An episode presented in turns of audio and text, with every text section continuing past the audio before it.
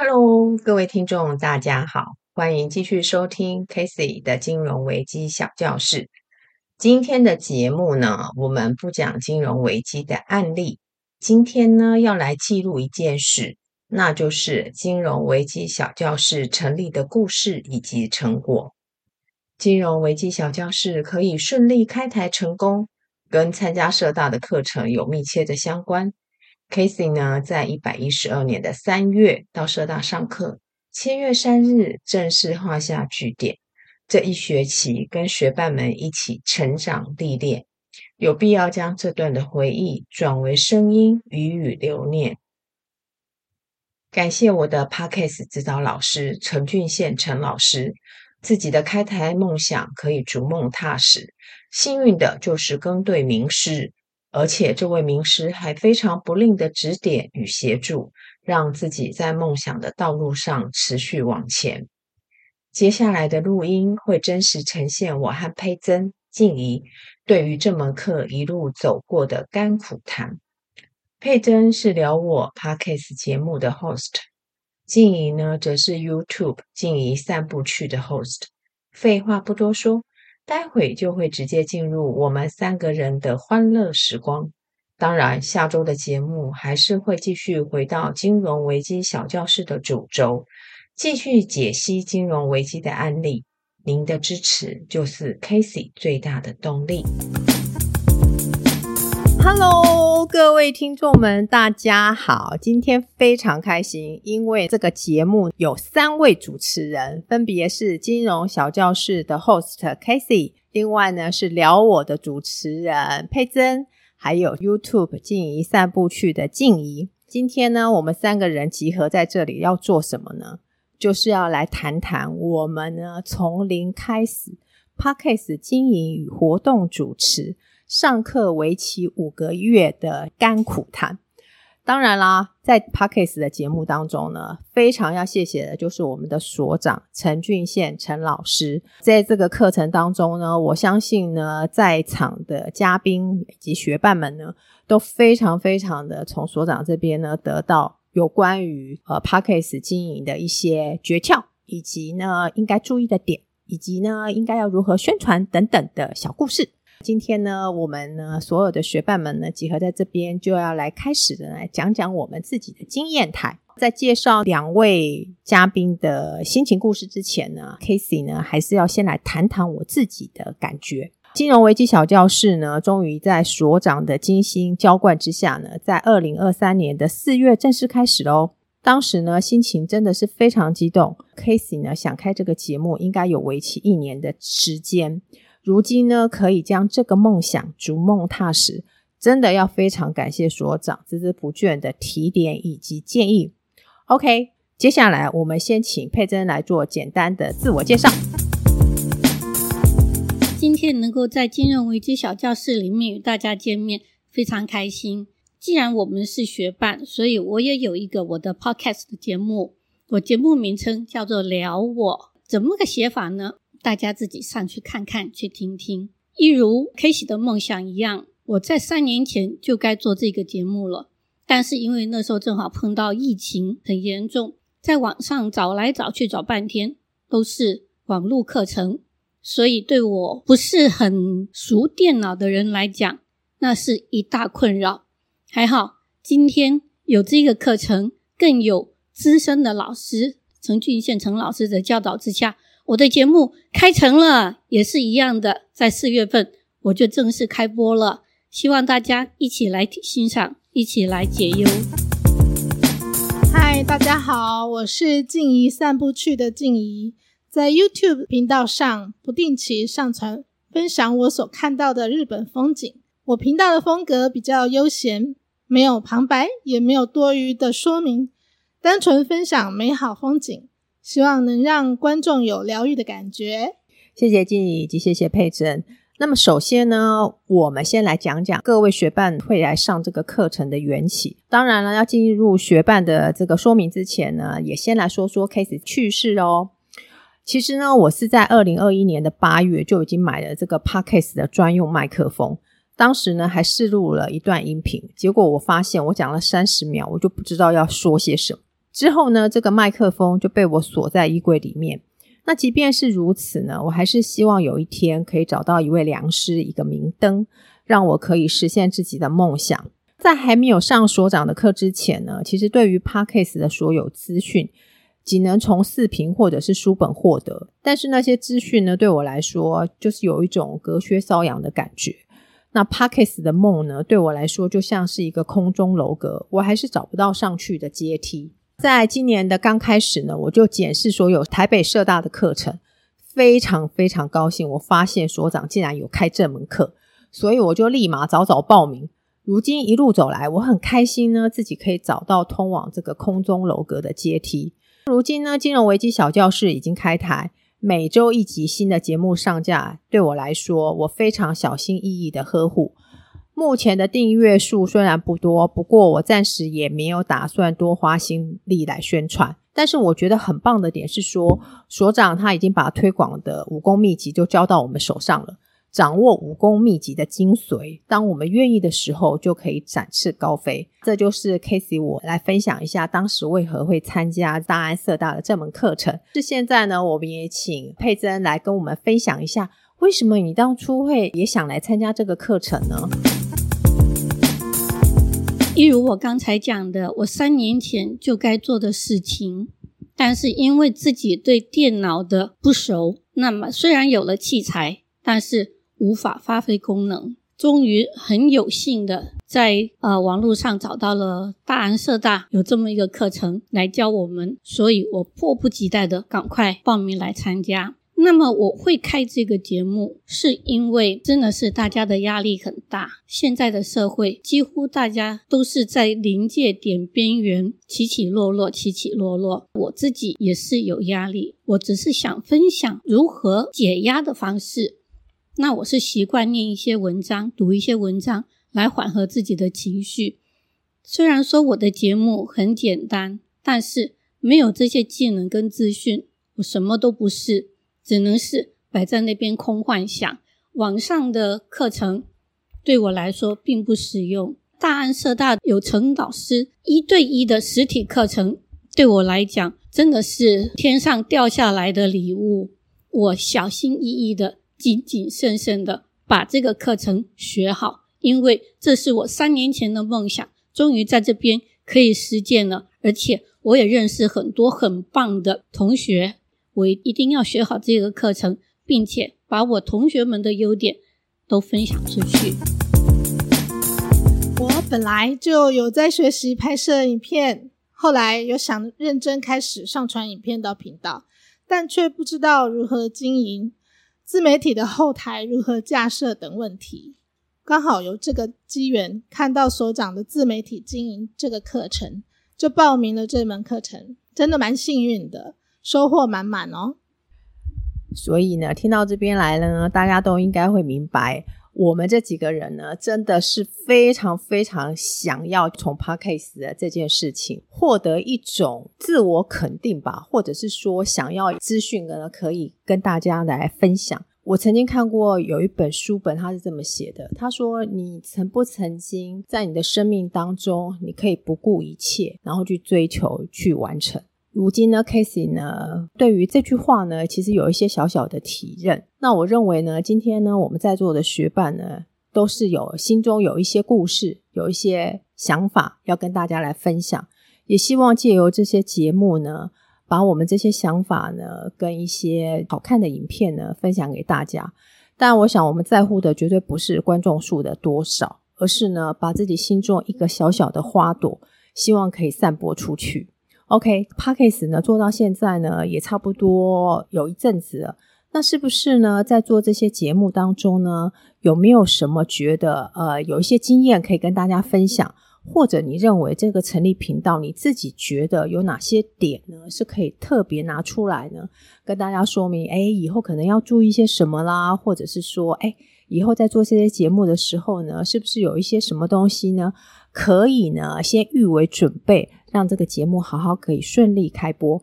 那么首先呢，我当然要先请佩珍来跟我们说一下，说她自己经验分享。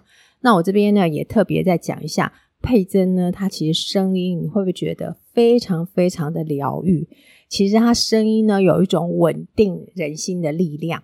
如果大家有机会可以去听听看他的节目的话，你会觉得从中得到一种平静。刚刚因为佩珍有说他的节目呢，要请大家点选上去听听就知道了，所以我这边就卖一个关子，喜欢的朋友们呢，记得一定要去点佩珍的节目哦。那我们就先请佩珍来谈谈她的自我经验分享。其实我制作这个节目，是我自己二三十年在佛教。在佛学上面的经验谈，佛学大家都觉得好难呢，好深呢，真的是要保持距离的一个。我把它当成学问或者是教育，其实佛学不难。当我在录这些节目的时候，录这些文章的时候，我会去计算它的时间长短。我希望不要太长，让大家觉得烦，因为我录这个文章就是想跟大家。解解烦，解解忧，就好像是马路上的分道线一样，有实线，有虚线。当您拨开我的节目来听的时候，那就像是虚线，让我们的烦恼、压力有那么一个 break，那就很棒、很舒服的感觉。我在录的时候，我也会注意由深入浅，或者是由浅入深，或者是说有哪一个重点，有哪一个主题。我应该在什么地方，哪一个章节去插进去？或许我很主观，但是我相信有需要的朋友，您点进去，但愿它就是您的解忧丸。虽然只是短短的一点点，但是我很期待，我期待我这么一点点短短的时间，可以让您放松一下，啊，让自己的身体，让自己的脑袋轻松一下，休息一下。所以这就是我。希望带给大家的一点点分享，那也是我做下去的动力。我希望我这个节目能够开播到全球，不管你懂不懂华语，不管你懂不懂煲冬瓜都没有关系。你就是不懂的话，也请你来煲一下冬瓜，您会很开心的。尤其是现在夏至刚刚过，您煲一下冬瓜的话，会很清凉。希望大家有空随时，没有仪轨，没有仪式。没有要求，没有禁忌。您需要的时候，您烦的时候，您想找个人有个声音在耳边吵一吵的时候，您可以点进来聊我，听听看，也让佩珍像 K C 讲的一样，给您一些小小的疗愈，我就很满足了。感谢感谢佩珍的这个说明哦。那接下来呢，我们就要请静怡来跟我们说说她的影片，还有她制作这些 YouTube 这些影片的一些自我经验分享。不过呢，在静怡说明之前呢，也先来谈谈我看过静怡影片的一些感想。静怡呢，是我在学伴当中，我认为她最厉害的地方是跟一般的这个 YouTube 拍出来影片不太一样。这个不太一样的点，最主要是说他没有太多很浮夸的言语，他只是静静的透过一些影片的方式，把他想介绍的日本的景点把它展现出来。其实，在观看的当下，你会发现，就是说自己呢，可能眉头深锁，到后来你可能就会眉头舒展。那我比较喜欢静怡影片的一个点是说，他其实不太有太多。属于那种比较大家常去的热门景点，反而有些是一些小乡、小镇、小风景、小画面。但是呢，这种小规模的这种描述呢，反而让我会觉得在看的当下非常非常的宁静。百说呢不如一见，喜欢的朋友真的可以上静怡散步去点点看，来去看一下他的影片。那接下来把时间交给静怡，让静怡来跟我们分享她这个制作这个 YouTube 影片的一些甘苦谈。我自己在拍摄素材这这方面一个瓶颈，我发现跟我相似的 YouTube 影片非常多，介绍的蛮浮夸的，但我是觉得我想走形态是比较悠闲。不要有太多的说明，单纯的音乐来做衬底，当做放空发呆去看的一个影片就好了。一开始制作的时间片长也不会超过五分钟。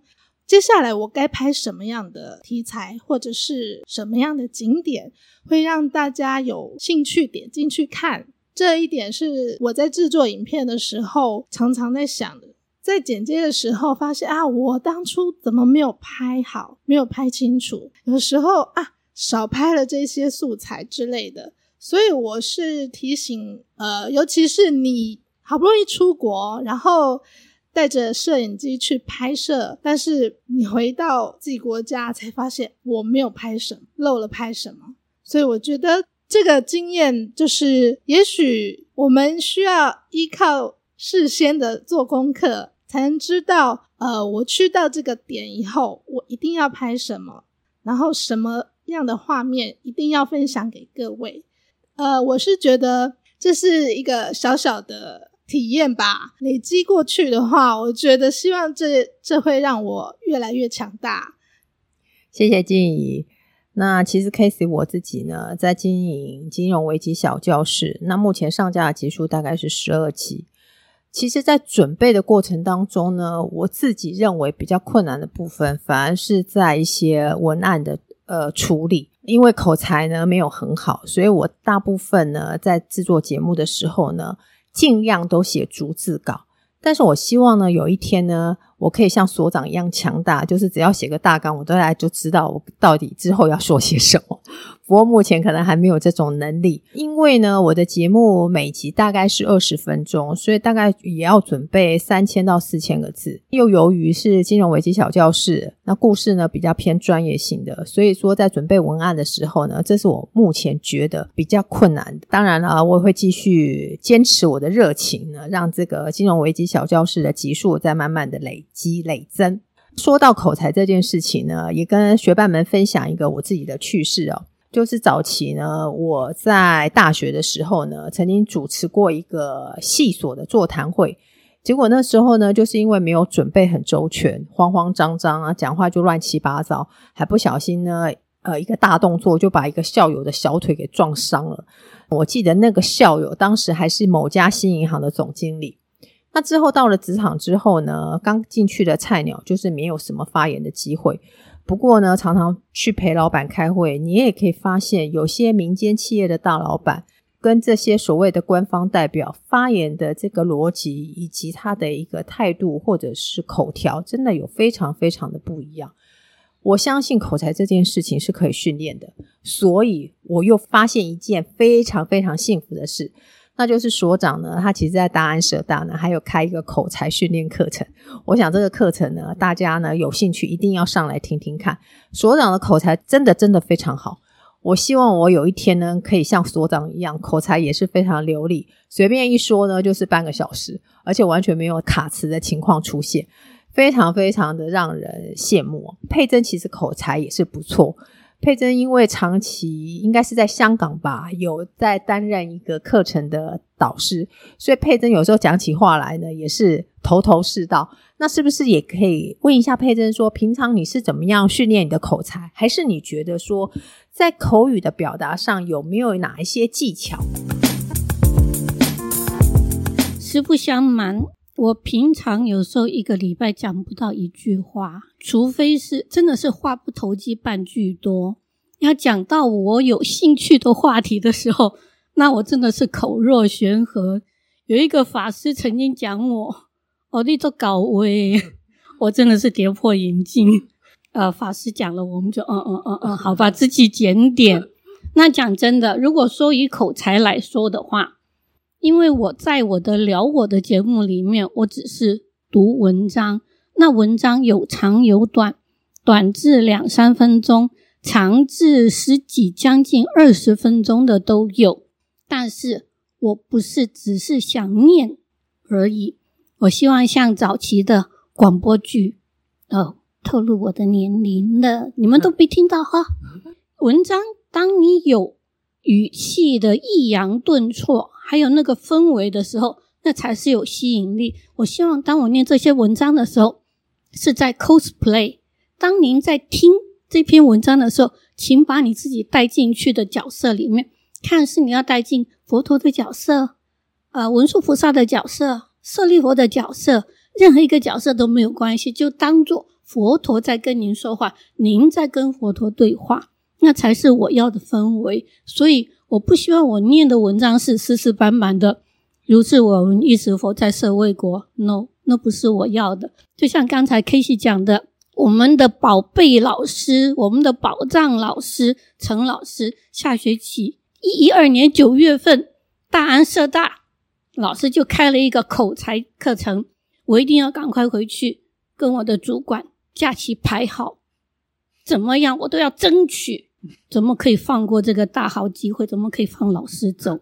嗯，没那么简单的事。讲话很重要，口才很重要。如何像老师这样子口若悬河，那还是我要学的地方。不是说会念文章就会讲话，那是两回事。那我念文章是希望给您的脑袋、给您的身心放松、放空一下。那真正的要学口才，我还是要跟陈老师学习的。谢谢。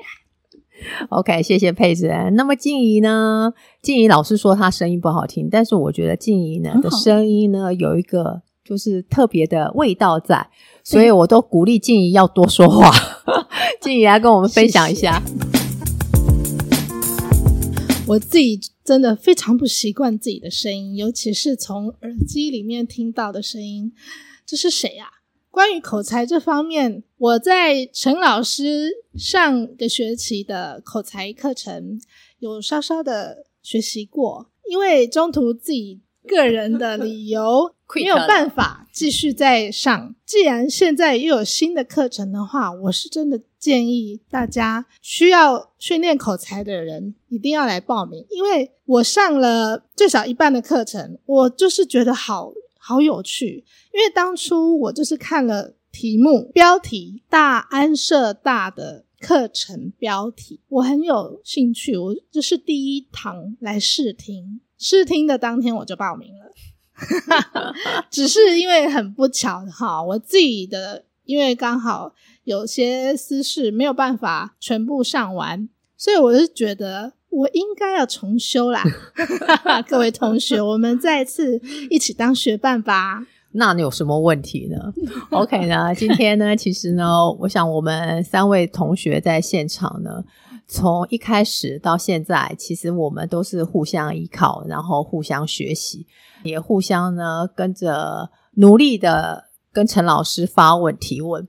那我想陈老师在对我们这三个学伴也是头很痛，因为呢，每天每个人都有不同的问题、不同的面向，那都需要一一去解决。所以所长说呢，他觉得小班制也没有什么不好，因为他可以每个人都好好的照顾到。那确实呢，我们也被陈老师很 OK 的照顾到每一个环节、每个细节。那么今天呢，虽然跟大家分享了这么多，最重要的呢，还是呢要跟大家说。今天呢，在座的所有学伴们都已经完成了我们开台的梦想了。那现在最重要的是如何把这个梦想做好做满。我觉得呢，所谓外界的眼光或者是订阅数，那可能真的不是我开台的这个本意。虽然我也很喜欢，就是说自己的订阅数很多，能够获得很大的共鸣，但是我想在现阶段呢，最重要的是要把自己的节目品质做好。那如何做好呢？当然就是从自我要求开始。说实在的，就是年纪已经有有一定程度了。我想做任何事情来说的话，我们最希望的是将是希望将心中的一个小小的一个理念、小小的一个萌芽的种子，它能够成功的散播出去。或许各位听众们对金融危机的故事不是这么喜欢，但也没有关系。至少呢，你可以透过 Casey 的节目了解一下到底什么是金融危机。我想这就是 Casey 开设这个金融危机小教室的一个最终的初衷。最后呢，也希望呢，听众朋友们呢，喜欢的话呢，也可以继续的支持 Casey 的金融危机小教室。当然，除了 Casey 的节目之外呢，我们也有佩珍的，也有静怡的。接下来的时间呢，我们就请佩珍来简单的跟我们分享一下她最后想要跟听众朋友分享的话，以及呢，再度介绍一下她的 Podcast 节目。很快的，我们的课程就到结束了，真的很感恩课程上的每一个学伴，包括我们的老师，大家都是一个宝，都有很多宝藏可以挖掘。有时候我觉得我们听节目不是喜欢不喜欢，而是为了这个时代，我们必须跟上脚步。我们是来学习的，喜不喜欢并不重要。可是当您学了之后，就是您的。曾经我听过一个呃 podcast 呢，他一直不一直上传，一直上传上传。有一天，当有人点开的时候，哇，他的节目大爆。可是您要知道，当他被点开大爆爆红的这这个时候，是他已经上传了一年半以后了。所以大家才知道，哎呀，原来都走宝了。所谓所谓走宝，就是错失了他以前那么多东西。所以人们再从头把它听回来，把他一年前的东西再听回来。所以有时候不是真的是不是你喜欢，而是有时间，或者是好玩，或者是好奇，请把每一个节目都点出来听听看，或许那就是您需要的。我也不敢说我的节目大家都会喜欢，但是。我希望我的节目在您需要的时候，您点出来就是可以帮到您的节目，包括我们呃 Casey 的金融小教室啦，包括我们的静怡旅游趣啦，还有我们陈老师的所有课程，你们一定要跟进，不然真的是走宝了大家。呃，我现在就是努力的想怎么样拍摄新的素材，然后带大家去探险。大家没有看过的日本乡下风景，大家引起啊，好美呀，我好想去啊的这种心情，这是我努力的目标。谢谢大家。OK，那今天的节目就到这喽。在节目的最后，还是要表达一下我们所有学伴们对陈老师的一个感激，谢谢他一路的扶持。那也希望呢，未来呢，学伴们呢，我们彼此也互相体恤，让我们自己的节目就像。佩珍刚刚说的，做了一年之后呢，我们再来谈论这件事情是否是 OK 或不 OK。最重要的是自己一定要坚持那个 passion，希望我们的 patient 都可以一直很旺很旺的烧下去。最后呢，就请大家，请各位学伴跟听众朋友们说再会喽，拜拜，拜拜。